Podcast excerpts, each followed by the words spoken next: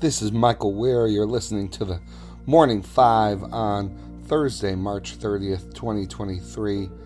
This podcast is now 2 Corinthians, Too Furious, and we're gonna we're gonna continue reading in Second Corinthians 6 today. Do not be yoked together with unbelievers. For what do righteousness and wickedness have in common? Or what fellowship can light have with darkness? What harmony is there between Christ and Belial? Or what does a believer have in common with an unbeliever?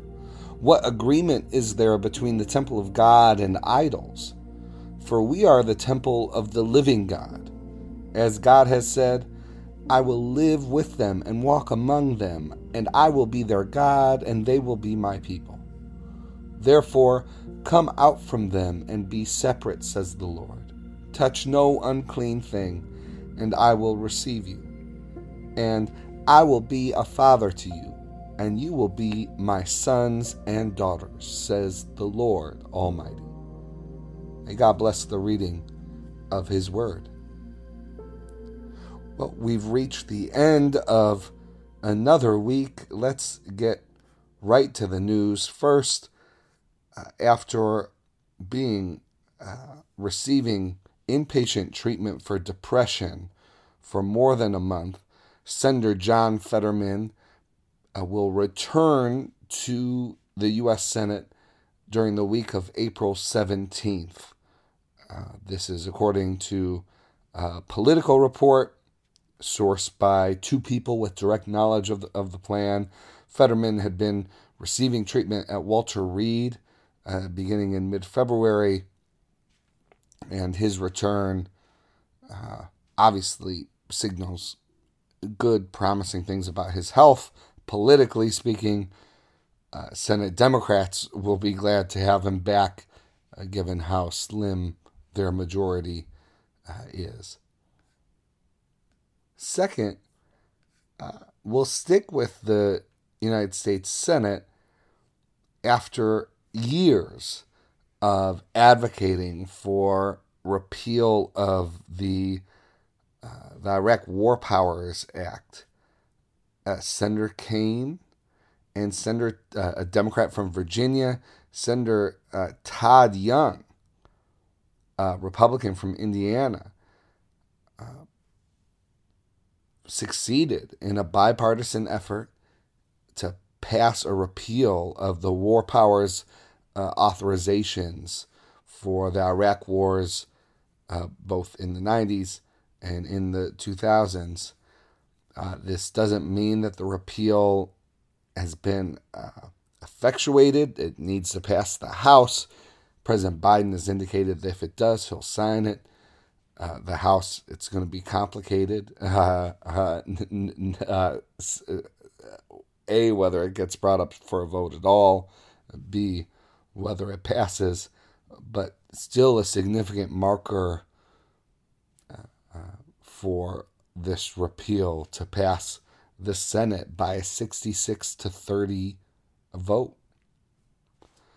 Finally, a last bit of news we'll cover Kentucky, uh, the governor of Kentucky had vetoed a bill that um, puts new regulations and restrictions around care for uh, youth who identify as transgender. Uh, Kentucky has a Democratic governor, Andy Beshear. He ve- again he vetoed the bill.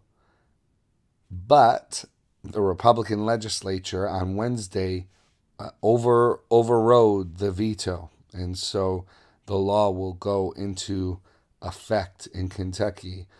The law not only covers medical treatment, uh, but also includes restrictions around how gender issues can be discussed in schools, and so in Kentucky, what, what started as a narrow bill sort of grew as the national conversation impinged on uh, the legislative process in Kentucky.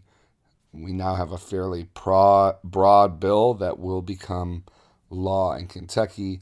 Of course, Kentucky joins uh, at least 10 other states that have passed similar bans on gender transition treatment, including West Virginia, which uh, West Virginia's governor signed a law instituting a similar kind of ban um, just yesterday as well. All right, that is the news for uh, the Morning Five today. Let's close with prayer. Dear Father, always near us, may your name be treasured and loved. May your rule be completed in us. May your will be done here on earth in just the way it is done in heaven. Give us today the things we need today, and forgive us our sins and impositions on you, as we are forgiving all who in any way offend us. Please don't put us through trials, but deliver us from everything bad, because you are the one in charge, and you have all the power, and the glory too is all yours, forever, which is just the way we want it. All right, friends, hope you have a great weekend. We'll be uh, with you on Sunday for the next episode of Wear We Are. And of course, we'll be back with the Morning Five next week.